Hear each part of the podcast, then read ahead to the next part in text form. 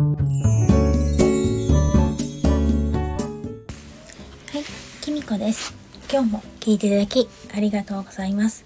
今日は10月14日木曜日ですね。えっと私実は 今日朝からずっと頭が痛いんですよ。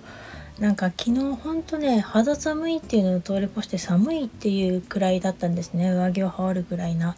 埼玉県の方は。それで今日になったらすごく晴れて本当お洗濯日和だったんですけれども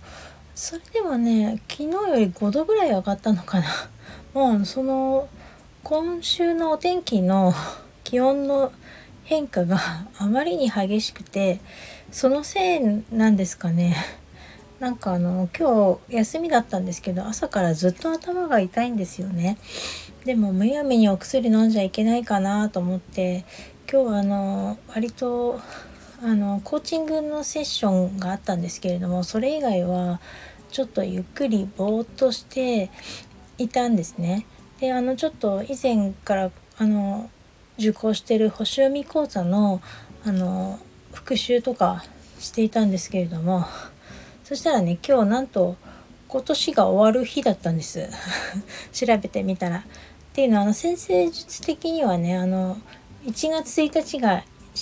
新年とは限らなくてその人その人の1年間っていうのがあって私は明日の10月15日からがあのから1年が新しい1年が始まるっていうサイクルにちょうどなってたんですよ。っていうことにね気がついてそれでねちょっとあのじゃあ来来年っていうか明日からの来年はどんな年になるのかなっていうどんなことをテーマにやっていけばいいのかなっていうのをあの読んであの一生懸命ちょっと読んでたんですね。そしたらねあのなんか来年すごく楽しくなりそうで 嬉しかったです。なんかそんな感じでうんとこうやってあまり調子が良くない時ってあのそれでもね頑張っちゃうお母さんってたくさんいると思うんですよ。とは言ってもね頭痛くても辛くても子供たちの子育てもあるし家事もあるしって思うかもしれないんですけどまあ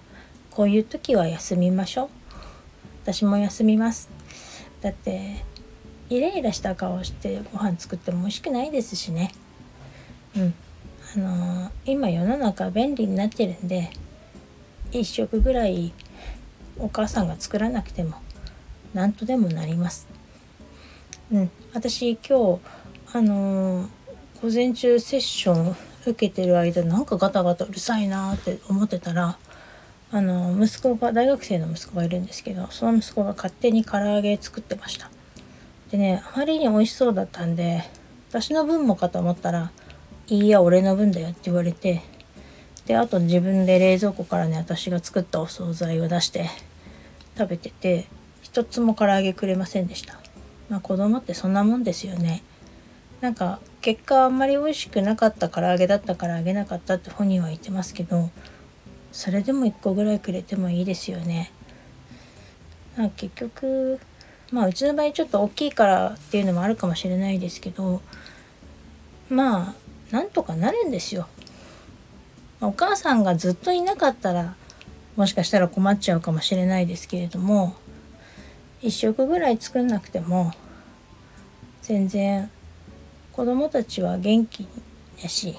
夫だってなんならたまには何か買って帰ってきた方が一杯やる口実にもなっていいって思うかもしれないしいいんじゃないかなって思います。ということで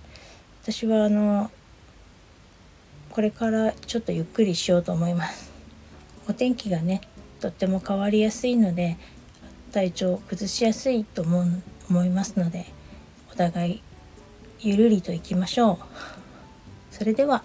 今日はこの辺で最後までお聴きいただきありがとうございました。明日はとりあえずとりあえずの方でお話しさせていただきますのでこちらの方はお休みになります。実は明日とりあえずとりあえずの方最後になります私は。えっと今回明日でとりあえずとりあえずを卒業することにしたのでそのご挨拶をしたいと思います。もしよかったら明日とりあえずとりあえずの方も聞いていただけると嬉しいです。